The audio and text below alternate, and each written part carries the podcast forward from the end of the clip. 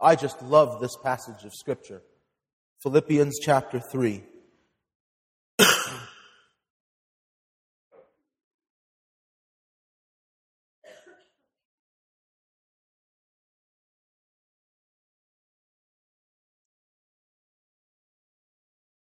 And now let's pray again. Because I don't have anything to say before I pray. So let's pray. Dear Father in heaven, now we come to the time where together we have set aside in this meeting for the reading and the study of your word. Thank you, Lord, for the Bible. Thank you for the revelation of your truth. Thank you for how you instruct us through it. We pray that you would help us to attentively listen. We pray that you would grant in the room here among each person a believing heart. And we pray, Lord God, that you would help us to be doers of your word and not hearers only. Boy, especially in this, Lord God, wherein we're actually commanded to rejoice in you. Above anything else, Lord, help us to be obedient to that. We thank you, Lord God. We pray that you would work now powerfully through your word. I know that my exertions don't mean really anything. It's hearing from you and having your Spirit teach us that's important. We know that. And so we ask for it, Lord, because we want to glorify you in our lives. In Jesus' name, Lord, we pray. Amen. Let's just go right into reading it. Philippians chapter 3, starting in verse 1. Finally, my brethren, rejoice in the Lord. For me, to write the same things to you is not tedious, but for you, it is safe. Beware of dogs. Beware of evil workers. Beware of the mutilation. For we are the circumcision who worship God in the Spirit, rejoice in Christ Jesus, and have no confidence in the flesh. Though I also might have confidence in the flesh. If anyone else thinks he may have confidence in the flesh, I more so. Circumcised the eighth day, of the stock of Israel, of the tribe of Benjamin, a Hebrew of the Hebrews, concerning the law, a Pharisee, concerning zeal, persecuting the church, concerning righteousness, which is in the law, blameless. But what things were gained to me, I should put the emphasis on the word were, what things were gained to me, these I have counted loss for Christ. Yet indeed I also count all things loss for the excellence of the knowledge of Christ Jesus my Lord, for whom I have suffered the loss of all things and count them as rubbish, that I may gain Christ and be found in him, not having my own righteousness, which is from the law, but that which is through faith in Christ, the righteousness which is from God by faith, that I may know him and the power of his resurrection and the fellowship of his sufferings, being conformed to his death, if by any means I may attain to the resurrection from the dead.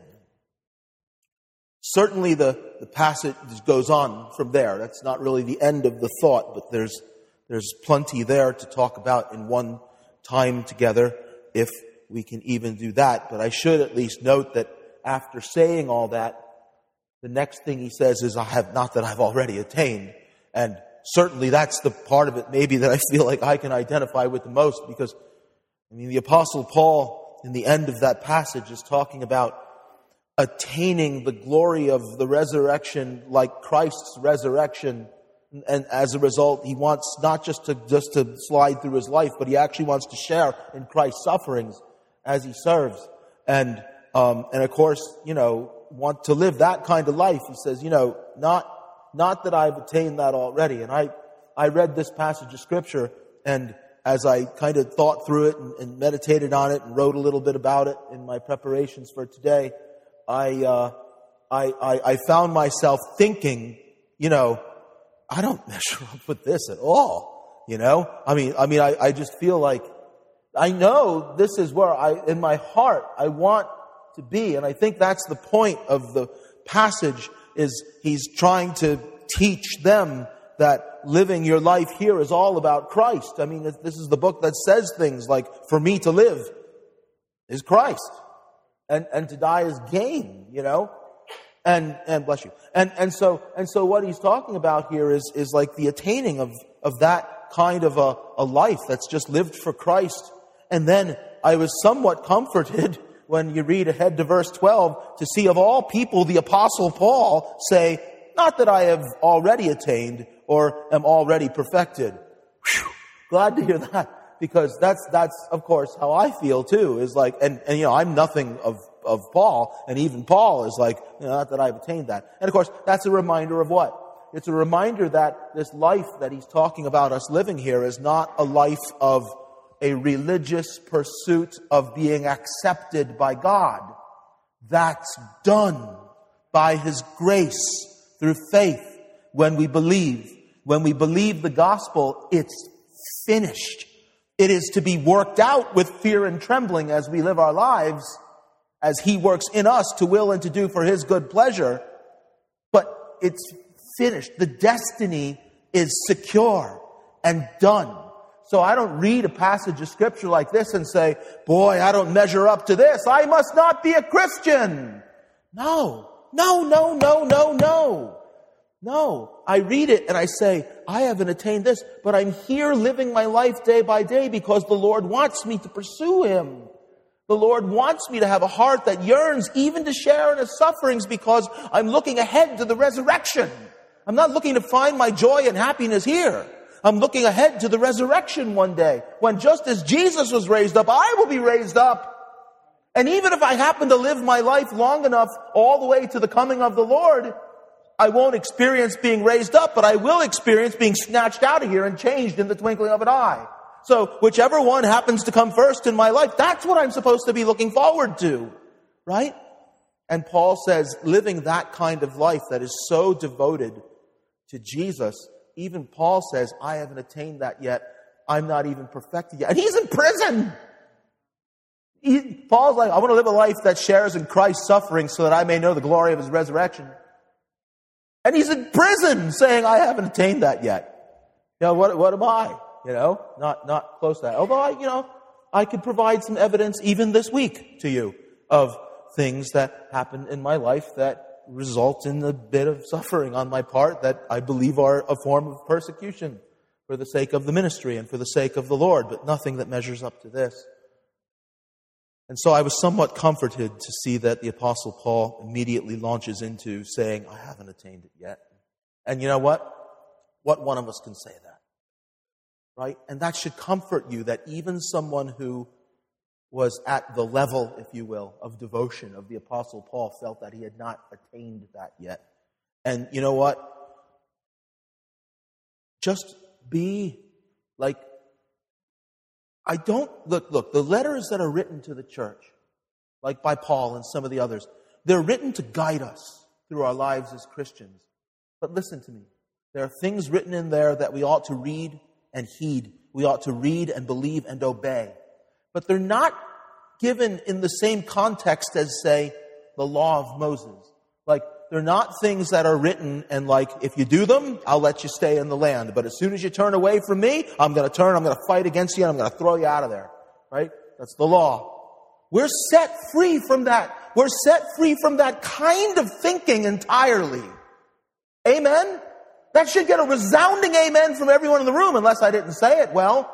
We're set free from trying to prove ourselves to God so that maybe He will accept us one day. Listen, God accepted already the sacrifice of His Son for you.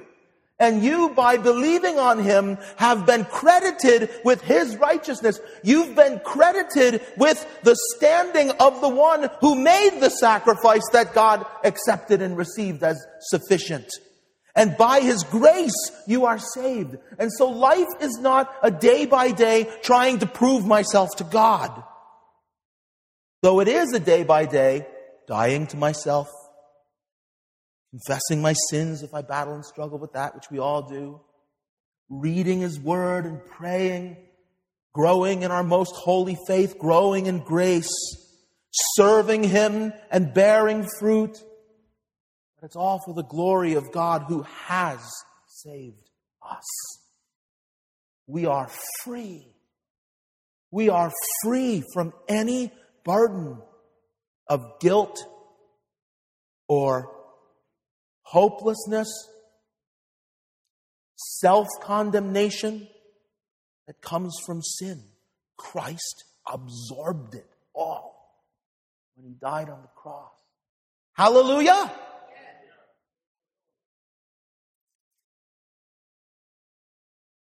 Yes, I like that.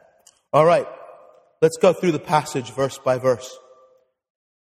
So he says, finally,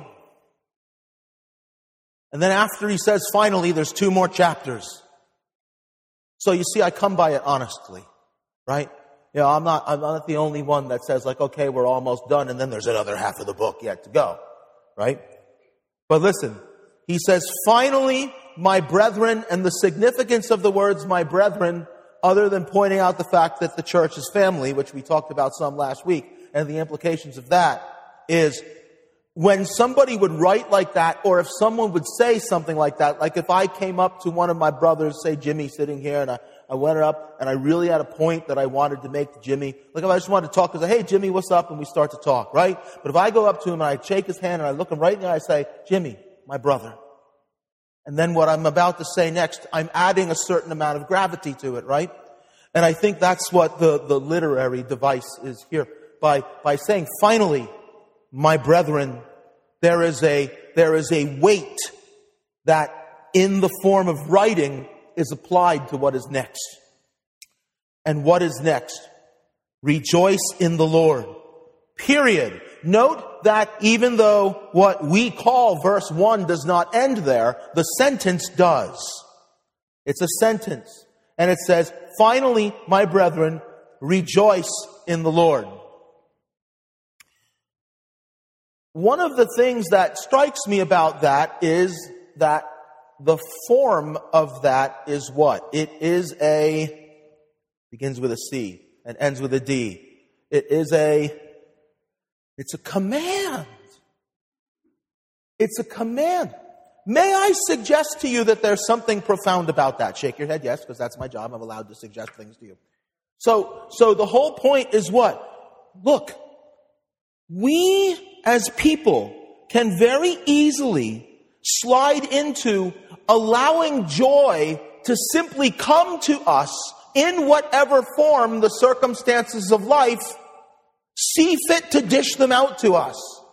May I suggest to you that Paul is saying here that what you find your joy in is a decision that you make. As every command demands a decision. Every command demands that you say yes to it. I understand that God is sovereign, but you need to understand that God's sovereignty is not just he makes commands and then he does them. That would be a very confusing and futile form of communication. May I suggest to you that sovereignty also means he's Lord. He's in charge. And as Jesus himself said concerning sovereignty, why do you call me Lord, but don't do the things that I say? Right? So listen. All of that to point out that our joy is not to be found, listen, it's not to be found simply in what incidentally presents itself to us in our lives. This should be a liberating thought for you who struggle with joy in finding it. Because what happens with joy is circumstances we allow to dictate to us how we feel.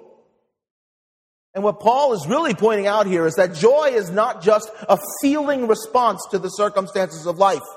Joy is a decision that you make. Joy is something that you choose to have, finding it in something that is worthy and able to give it to you.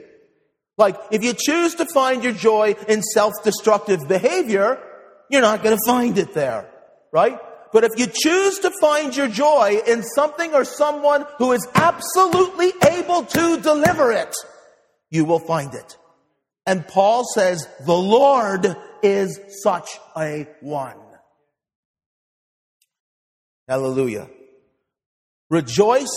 Do you notice the form of the word rejoice? You see the word joy in the middle of it, right? Joy is a noun. Rejoice is the verb form of joy. You see that it starts in English, just talking about the English word. You see that it starts with what first syllable? Re, which in a typical English word typically means what? To do something over and over, right? To continually do something. Do it again, and then do it again, and do it again, and do it again.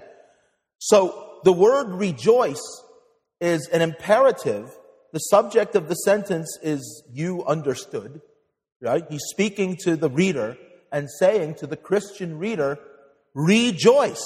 In other words, find your joy. In other words, choose to find your joy again and again and again in the Lord. See, what we often do is we choose to find our joy in things that may not necessarily be innately bad. They may be very good. But anything that is of this world has the potential over time to disappoint you. I've been teaching my daughter to drive. I can't describe for you the immense joy that has been, because she's taken to it so fast. And she's like, not fast as in her speed, but the fast that actually learned. Don't take that the wrong way. But she's taken to it, and like, we had a real long drive. She's driving on the highway yesterday and everything. It's like, it's awesome, you know? And so, but, and so it's okay for dad to find joy in his daughter driving the car, right?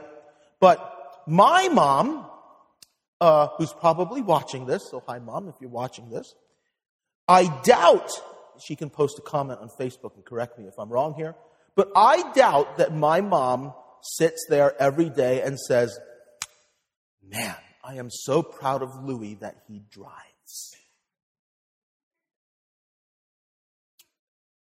She's my mom, so I can't criticize her, but anybody else I would say, you got to find something else to be happy about. You know, if you're like, you're happy that your 50-something-year-old son drives.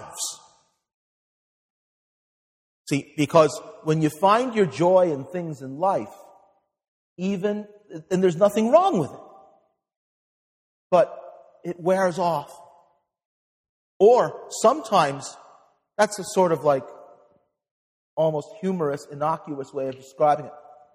But there are more serious ways to describe what I'm talking about, which is sometimes you look for joy in things and they turn around and they really hurt you. We find our joy in relationships that maybe if we step back and take a good look, we shouldn't be in them. We find our joy in things. We find our joy in possessions, you know? We find our joy in status and what people think of us. We find our joy in the accomplishments of people who are under our influence, because subconsciously we can sort of claim some of the joy of that accomplishment that they've achieved. We look for joy in all those things. And we're looking in the wrong place. The Christian is told, rejoice in the Lord.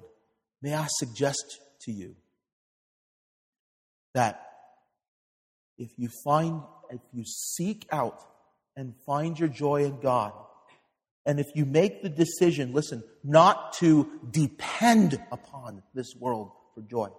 Something comes up in this life and makes you happy, thank God for it and be happy. Right? Fine. But I'm not going to depend on the trappings of this world for joy. When you decide as a Christian, I'm going to find my joy in my day-by-day walk with my Lord. And I'm going to seek Him with my whole heart. And I'm not going to let anything interfere. You know what's going to happen? You're going to find joy. And that joy is going to be there again and again and again and again for the rest of your walk on this planet. That is absolutely true. Paul is not suggesting something here that you try to see if maybe it'll work. It's not just a psychological gimmick. God is the giver of all joy. The Lord Jesus Christ gave His life for us that we would be set free from our sins, be reconciled to God, walk day by day with God, serve God, even share in the sufferings of the Lord Jesus Christ, all with our eyes set on the end, which is sealed and assured and guaranteed. Nothing can separate us from His love. We will be with Him forever. And when you walk closely with God and you don't let, you maintain holiness in your life, which we're called to do. That's also a command, right? Perfecting holiness in the fear of God. Look that up, 2 Corinthians chapter 7. Not right now. Look it up for yourself later. We're called to do that. When you do that, when you seek and pursue holiness, and you walk closely with Jesus, you will find joy that returns again and again and again and again. And if you're not finding that, may I suggest to you that you ought to examine your life. And maybe you're looking for joy in the wrong things, and that's why you find yourself disappointed. And people will come to me sometimes and say, I don't find any joy in walking with God. And then when we start to talk about their lives, it becomes apparent in 5 seconds why. Because their lives are completely consumed with depending upon life's circumstances to give them joy. Life's circumstances are unavoidable, right? You have to face things in life. You have to tackle hard things in life.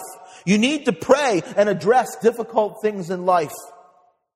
What you do not, as a Christian, have to do is depend on the outcome of those things for your joy, because your joy as a Christian is found in your reconciliation and relationship with God in Jesus Christ. And if that's not true, get some counsel, get some time alone with God, examine yourself, come talk to me, talk to a brother or sister who is spiritual, whom you trust, who has a good walk with the Lord. Get some people to pray. Get together and pray. Get some people who love to read the Word. Come out to a Bible study at church. Come out to a prayer meeting at church. Get yourself involved with things. Don't get yourself in a situation where you're just sitting and you're focused on yourself. And you're sitting, you're thinking about yourself. And, oh, I want this to go my way and I want that to go my way. Listen, life, that's not how life is lived. Life is not about just sitting and waiting for everything to go my way. Life is about, for the Christian, rejoicing in the Lord. And I can't stress enough that he's not talking about God just dumping a big joy bucket out of heaven that somehow supernaturally lands on you. You are commanded to rejoice in Him. And listen, His commands are not grievous. They're not burdensome. He makes not a command about such a thing, and it's unattainable. It's readily attainable. But you have to trust Him, and you have to obey Him. The hymn writer said there's no other way for being happy in Jesus. Knew what they were talking about. Right? Wow, that's just the first half of verse 1. Now, listen to the second half of this. I really just could make the whole sermon about rejoicing in the Lord, but I don't want to because I really like the rest of the passage of Scripture too. The way the next sentence in verse 1 I think is best to be understood is as a contrast. You notice there is a phrase that comes before the comma, and then there's a phrase after it that begins with the word but. Right? So there's two things that are being contrasted. and what two things are opposites. Right? This is how you exegete Scripture. Well, it seems apparent to me the first phrase starts with "for me" and the second phrase starts with "for you." So this is exactly what I was just talking about. The Apostle Paul did not sit around and wait, just waiting to see, oh, woe is me, I'm not supposed to be in prison here. I'm so upset about this. They need to let me out of this prison now. He did not do that. He was not focused on himself. He was focused on them. He was focused on the Lord, and he was focused on the people that he was ministering to. Though he lived, he couldn't text them. He couldn't post things on their Facebook pages. Couldn't even really send them a letter in the mail. Couldn't make a phone call. He had to write this and then have it hand-delivered. But he was focused on them. He was not focused on himself. And what he says is, for me to write the same things to you is not tedious, but for you, it is safe. So what Paul says is, these things that I'm writing to you, meaning the, and I think it's a bit of an interjection in the letter that's semi-random, meaning he's talking about what he was just talking about, and he's talking about what he's about to talk about. Does that make sense? In other words, it's not, listen, for me, it's not tedious to write this stuff, but for you, notice the word but for you, it's safe. So I'm telling you to rejoice in the Lord, and I'm telling you what to look out for too, which is about what he's about to say. But even in just making that little statement, they mattered to him more than he did to himself, which is a great way to understand how to obey. Rejoice in the Lord.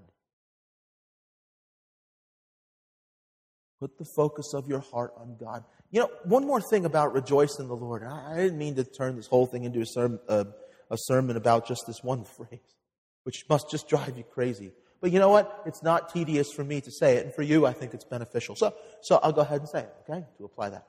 So I'm like, that phrase, rejoice in the Lord, is one that even lost people can understand. And my wife and I were band parents because my daughter's in the band, and had a band event last week. And I had a conversation with one of the other band parents. And it's a woman who knows I'm a pastor, and I've invited her to church, and I've invited her kids to come to things, and that hasn't happened yet, but I think one day it will, you know, pray about that. But she, because I'm a pastor, she just started talking to me about something hard that's going on in her life, right? And I told her this, what I'm telling you, and she's not a Christian as far as I know, but I told her this. I said, you need to find your joy in God. You need to find your joy in the Lord. And even though a non-believer, someone who's not been regenerated, someone who does not have the Holy Spirit living in them, I don't think that person's ready yet to find their joy in God. They can at least understand it on a conceptual level.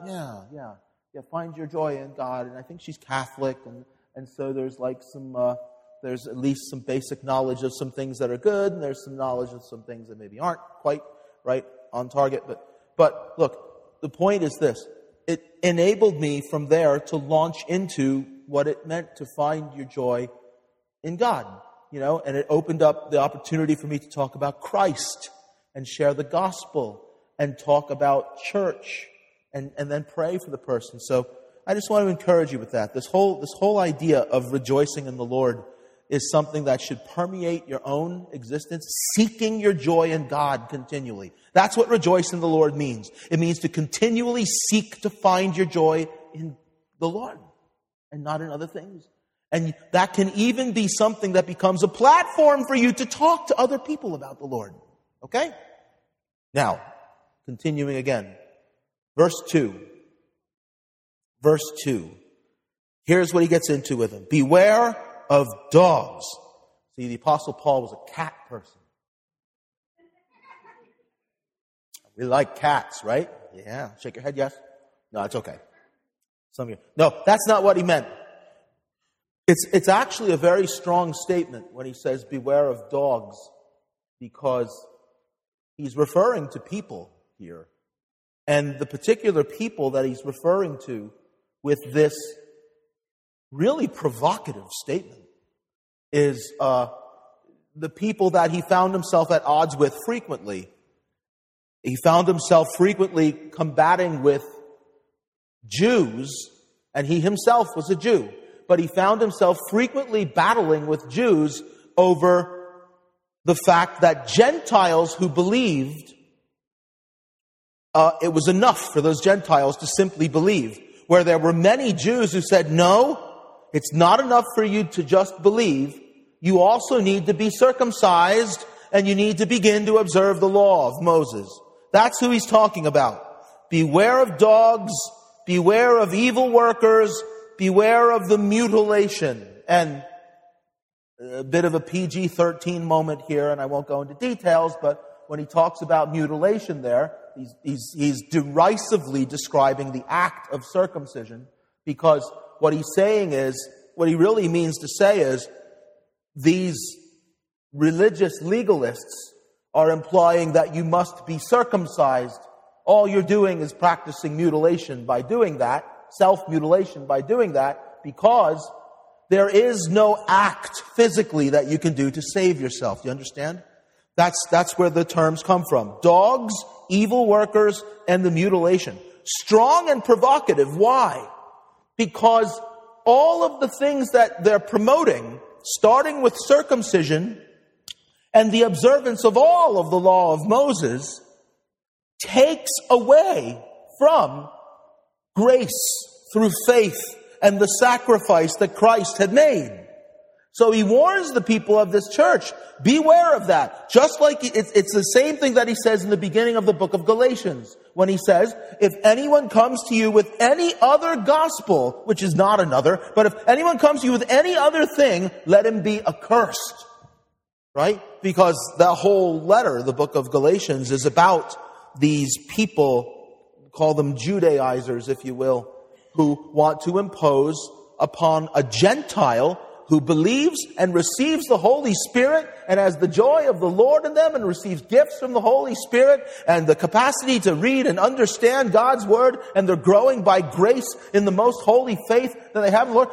What can you add to that? As the book of Galatians says, having begun in the Spirit, can you now perfect yourself in the flesh? And so Paul says these people who come along and say, no, it's not enough just to believe. You need to be circumcised and observe the law as well. Paul calls them dogs, evil workers, and mutilators. And then says what? For we are the circumcision. What a powerful statement. What a bold and provocative statement that is. We are the circumcision. And notice what Paul does there with the word we. Paul, who is a Jew, who is about to outlay for us his Jewish pedigree, Paul, who is a Jew, identifies himself with these Philippian, predominantly Gentile believers in Macedonia who have believed and by God's grace are saved. Paul, who is a pedigreed Jewish religious official himself when he was known as Saul in his past, distances himself from all of that and uses the word we to include himself with the Gentiles who believe by faith. And he didn't mean to deliberately separate his fellow Jews off. Really what he's meaning to do, he didn't care. Paul didn't care about Jew, Gentile, any of that stuff. What Paul cares about is believe or don't believe. That's all that matters. So Jew or Gentile, if they were believers, Paul counted himself as one of you. Jew or Gentile, outside the faith, you're they. But if Jewish or Gentile believer, you're we. And so Paul says what? We are the circumcision. Not a circumcision that it is made with men's hands, men's tools, and men's exertions. We are, symbolically speaking, the circumcision. Circumcision was something that was done to every Jewish boy on the 8th day to identify himself legally as part of the nation of Israel. And entering a covenant for life wherein they would practice the law that God gave to Moses. Paul says here boldly, we are the circumcision who believe on the Lord Jesus Christ, because we are now under the terms of the New Covenant, because when Jesus sacrificed his life and died on the cross and rose from the dead and opened the door to faith to all who would believe, the Old Covenant was made null and void. It matters not anymore. And when you really dig into it, the Old Covenant never could save anybody to begin with. Another story for another day. But way before there was an Old Covenant, like how I say another story for another day, and then I start to tell the story. Another thing I do all the time. But way before there was an Old Covenant, way before there was a law, Abraham believed God, and it was credited to him as righteousness. So even before, justification has always been by faith. Justification by faith and not through the works of the law was not new with the New Covenant. It was in place before there was an Old Covenant. The Old Covenant was given to keep the world in place, recognizing its sinfulness before God. And when the New Covenant came, all of the wrath that men deserve under the Old Covenant was poured out on Christ. Christ shed his blood and sealed the New Covenant that all who trusted him, Jew or Gentile, are forever sealed, reconciled with God. And so Paul says, we are the circumcision. If you've believed the gospel and you've received a new heart, you've received his Spirit, you've received joy inexpressible, you've received a place in the body of Christ, you've received the capacity to pray and believe and to read and to study God's Word and to understand and to be encouraged by it. How can you possibly perfect that or add to that by being circumcised? You can't. And so Paul says, we are the circumcision. Look, who worship, and then there's three things to describe. There's like one of these Pauline lists. There are three things that are listed to describe a true believer, right? There are other things you can say about true believers. You can talk about them bearing fruit. You can talk about them serving the Lord, preaching the gospel. But three characteristics of a true believer are listed here. We are the circumcision who worship God in the Spirit. That's one. We worship God in the Spirit. Two, rejoice in Christ Jesus. See verse 1. That's what he just commanded us to do. And three, have no confidence in the flesh. And then he adds, though I also might have confidence in the flesh, which is what leads him into what he says next. But three characteristics there of people who are the circumcision. Three characteristics there of people who truly are Christians. Number one, we worship in the Spirit. This goes back to what Jesus himself said when he was talking to the woman at the well, right? When he was speaking to her, you can read about this in John chapter 4, and I'm sure this is familiar to you, but she is what? She's not a Jew, she's a Samaritan, right? And so there was this natural, centuries-old division between Jews and Samaritans, even though in their ancestry they were related to one another. They were brothers, they were part of the same nation. But the Samaritans were descendants of forced Assyrian forced marriages that created generations of people living in that region for centuries. And so the Samaritans, as they were the descendants of the northern tribes of Israel, which had split off from Judah, the southern tribe, and basically formed in Samaria their own form of worship. And when Jesus is having this conversation with the woman at the well, the woman brings up to him, we worship the way that we worship on this mountain here. You Jews, you say that Jerusalem is the place where one ought to worship. And how did Jesus respond to that? He said, the day is coming, and now is, that on this mountain, neither on this mountain nor in Jerusalem, is the place to worship the Father, nullifying all of the religion. No, he says, the true worshipers of the Father are the ones who what? Worship him in spirit and in truth. That's the, in other words, the religion aspect of it, Jesus said, is all null and void. The real worshiper of God is the one who worships in spirit. And she recognizes that something's going on and says, we're told that when Messiah comes, he'll teach us everything. Right? And what did Jesus say? Something that he didn't say to very many people. I who speak to you am he. And that, listen, man, that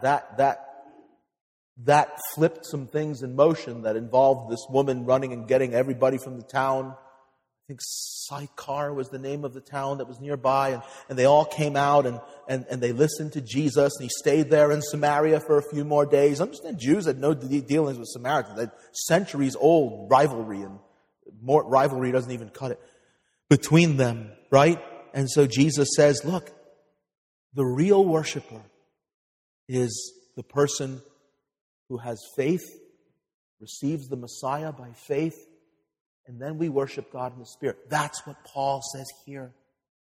We are the circumcision who worship God in the Spirit. In other words, we're not religious pursuers of God. I'm not trying to do things. I'm not trying to observe the Sabbath or avoid eating this or eating that or combing my hair this way or dressing that way or making all these rules for myself, because if I do, then maybe God will be okay with me. It's all done. All of the sacramental systems, study this, read that, stand up, kneel down, do this, do that, certify this, certify that. It's all finished. What he has called us to is to worship him in the Spirit. His Spirit lives in us. His Spirit testifies with our spirit. The Holy Spirit in us testifies with the spirit of the Christian, the inner man, the inner woman, the inner Christian. The Spirit of God living in us testifies that we are His child. And we respond to Him with praise and worship and adoration and faith that spills into our lives in actions of service and fruit that glorifies the Lord. That is the true worshiper of God. The person who loves the Lord Jesus Christ, because for the Christian, it's all about Christ. All about Christ. Yeah, it's all about Christ. Who's the circumcision? Not the people who say you have to get circumcised. The real circumcision are we who have faith in Christ Jesus, who we worship God in the Spirit. We rejoice in Christ Jesus. I find my joy in Christ. I find my joy in Jesus. I find my joy in Him. He who came and rescued me. He who came and loved me and gave His life for me and rose from the dead. He who came to set me free, broke my chains off, and now I'm free. He who has set my destiny as eternity with Him. He who bore the burden of all of my sin that I could never begin to pay back or even recount it all to try to fix it ever. I find my joy in Christ. That's the real Christian. The real Christian is the one who worships in spirit, rejoices in Christ, and what's the third thing? Has no confidence in the flesh. Do I want to serve God? Yes. Should I serve God? Yes. Do I want to be holy? Yes. Do I want to, in practice, do the things that the commandments at least morally say? Like, do I want to not lie and not steal and honor my parents and not use the Lord's name in vain and not covet, etc., etc.? Yes, of course. But if I find myself doing well, old Keith Green song immediately comes to mind. And if I'm ever found doing well, how's it go? Let me not, how's it go? And if I'm doing well, let me, how's that go? It's, come on, old Christians, break it down. Who said it? Let me never seek a crown, right? You're not old. Hey, that's great. Rachel knows Keith Green. Awesome, impressive. Let me never seek a crown. If I'm doing well, but give all the glory to you, right? Anyway, but that's the whole point. Yes, I want to do all those things, but I'm not doing any of that to try to justify myself before the Lord because I find no confidence in the flesh. Turn to Titus 3. I turn to Titus 3 a lot, but you know what? I'm okay turning to Titus 3 because Titus 3 says to turn to Titus 3 a lot. Did you know that? It does. It says it right in the text. So I'll show you. Titus chapter 3 and verse 1. Look, remind them, that's the Christians. That's you and I. We're them. All right? Remind them to be subject to rulers and authorities, to obey, to be ready for every good work, to speak evil of no one, to be peaceable, gentle, showing all humility to all men.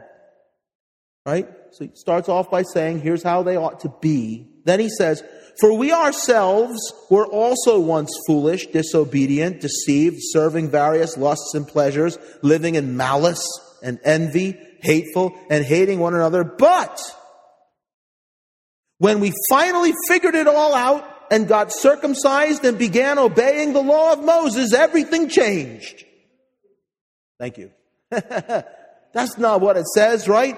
But when the kindness and the love of God our Savior toward man appeared, not by works of righteousness which we have done, but according to His mercy He saved us. Through what? Through a bunch of stuff that has nothing to do with you.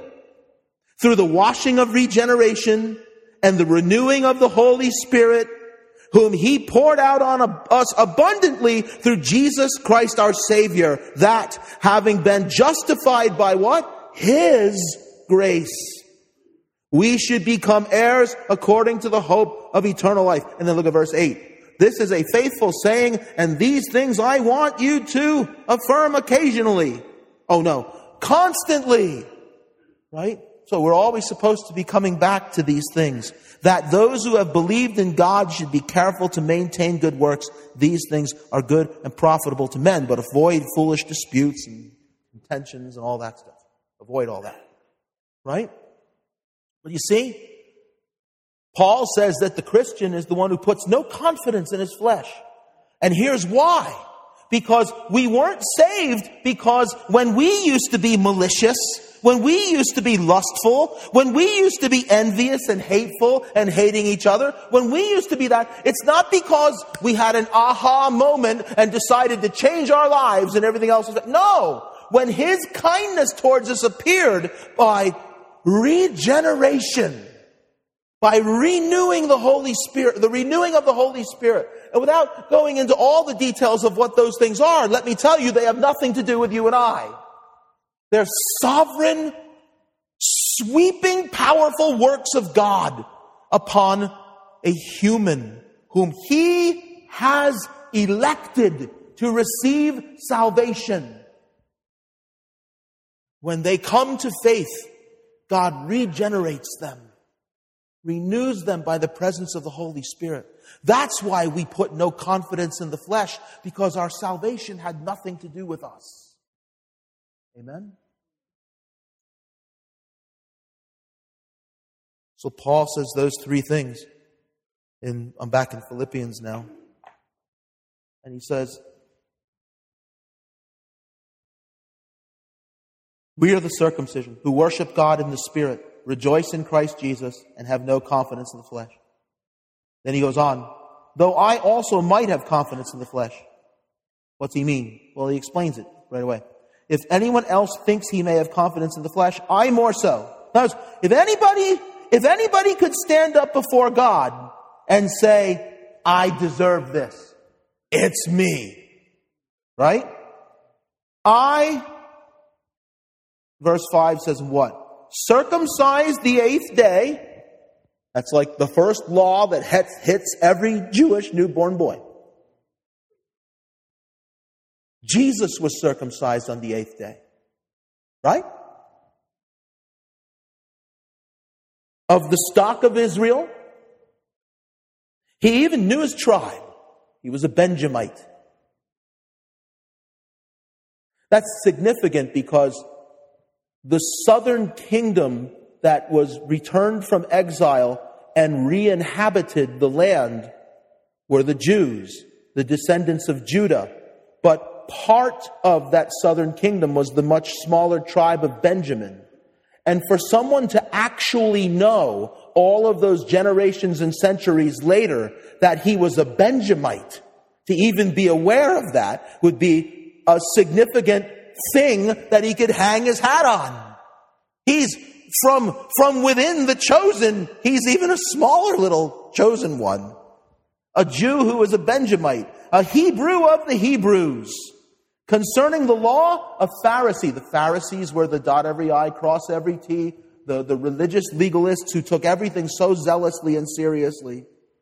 Concerning the law, a Pharisee. Concerning zeal, persecuting the church, because the Jews who saw Christianity emerge, the vast majority of them saw Christianity as a threat, saw it as a counterfeit expression of their religion, and were horrified at the fact that Gentiles were allowed to become believers in Yahweh and worshipers of Yahweh without getting circumcised. And so Paul was one of the chief people who back in the day tried to stamp it out. He even had letters from the Sanhedrin, letters that gave him authority to walk into Jewish homes and drag away as prisoners anyone who said they believed that Jesus of Nazareth was the Messiah. Concerning the righteousness which is in the law, blameless. Paul kept the law. So if anyone wants to justify themselves by their own flesh according to the Lord, it's me, Paul says. However, but what things were gain to me, I've counted loss for Christ. Wow, there's the alarm. Does that mean I'm done? No, I'm not done yet. Come on, a few more minutes. What things were gain to me, these I have counted loss for Christ.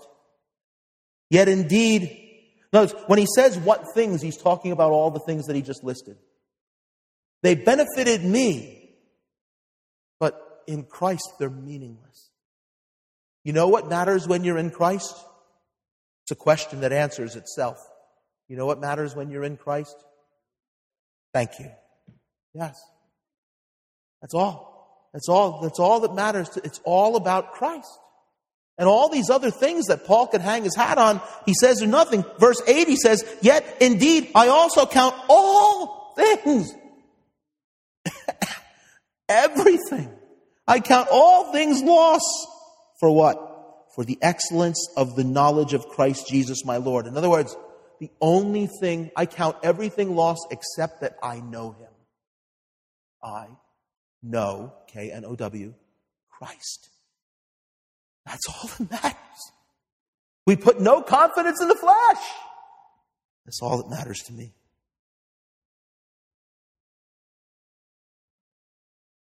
Says, for whom, Christ Jesus, I have suffered the loss of all things and count them, look, as waste. I count it all as garbage, all this stuff that I've lost, that I may gain Christ. Now, this last part of this that I'll end with is so powerful.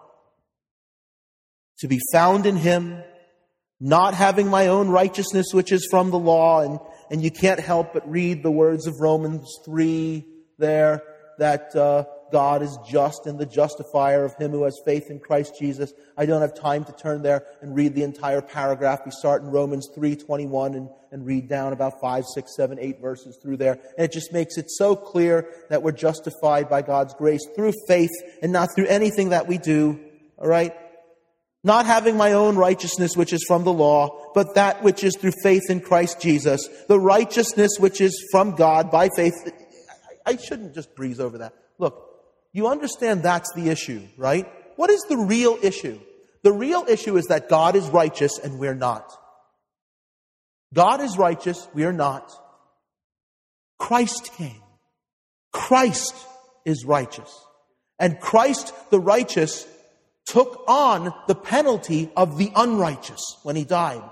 So that his righteousness, listen, my debt for my unrighteousness was absorbed by the righteous, so that the righteousness of the righteous could, by God's gift, no other reason than his love for me, so that the righteousness of the righteous could be imputed or credited to me when I believed.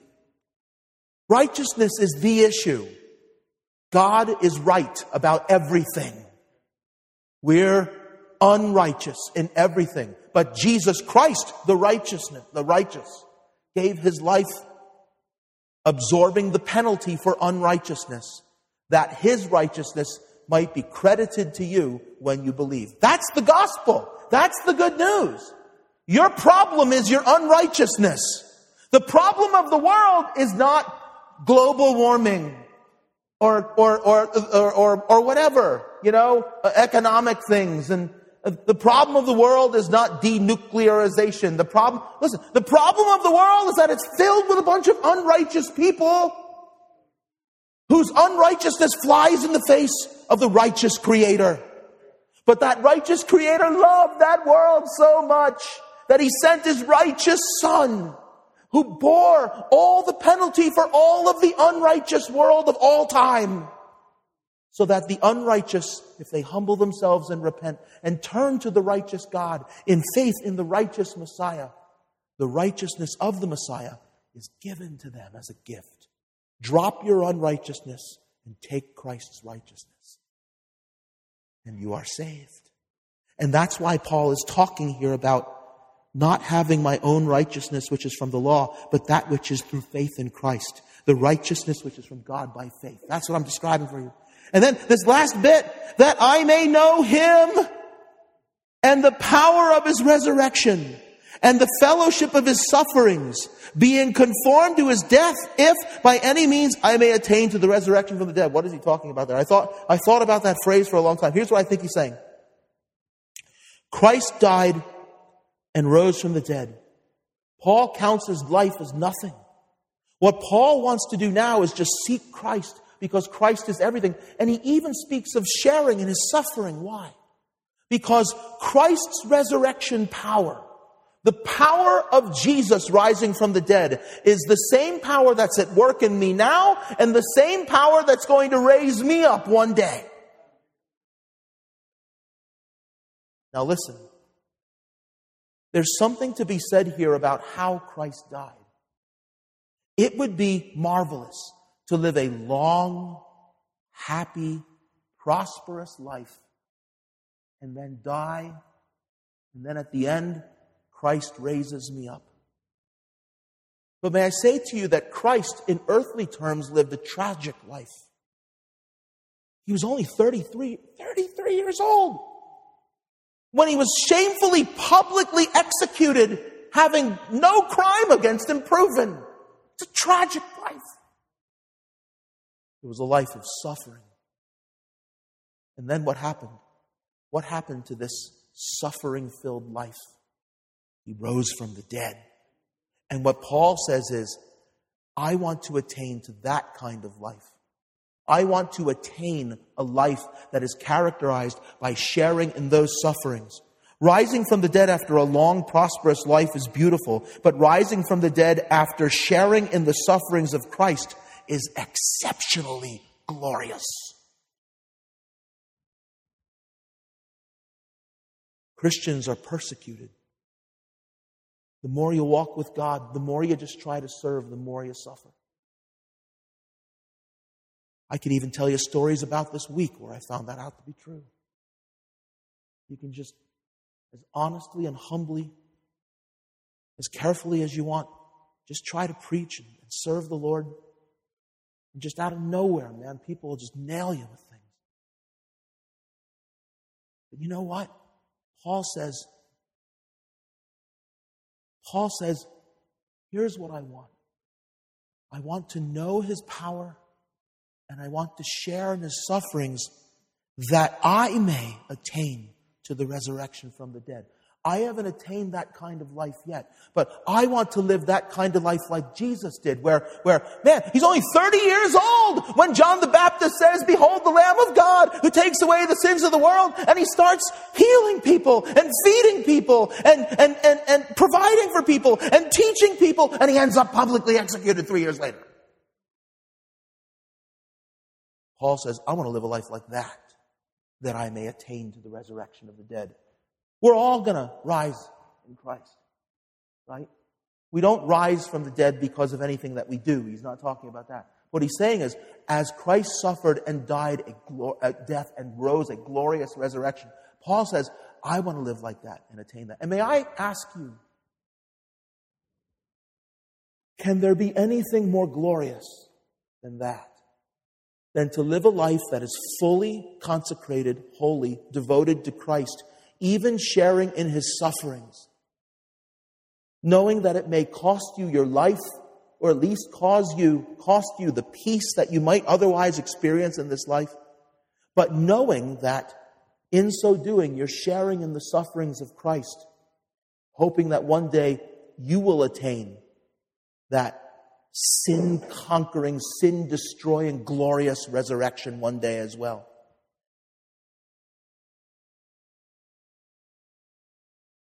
Can there be anything more glorious than that, I ask?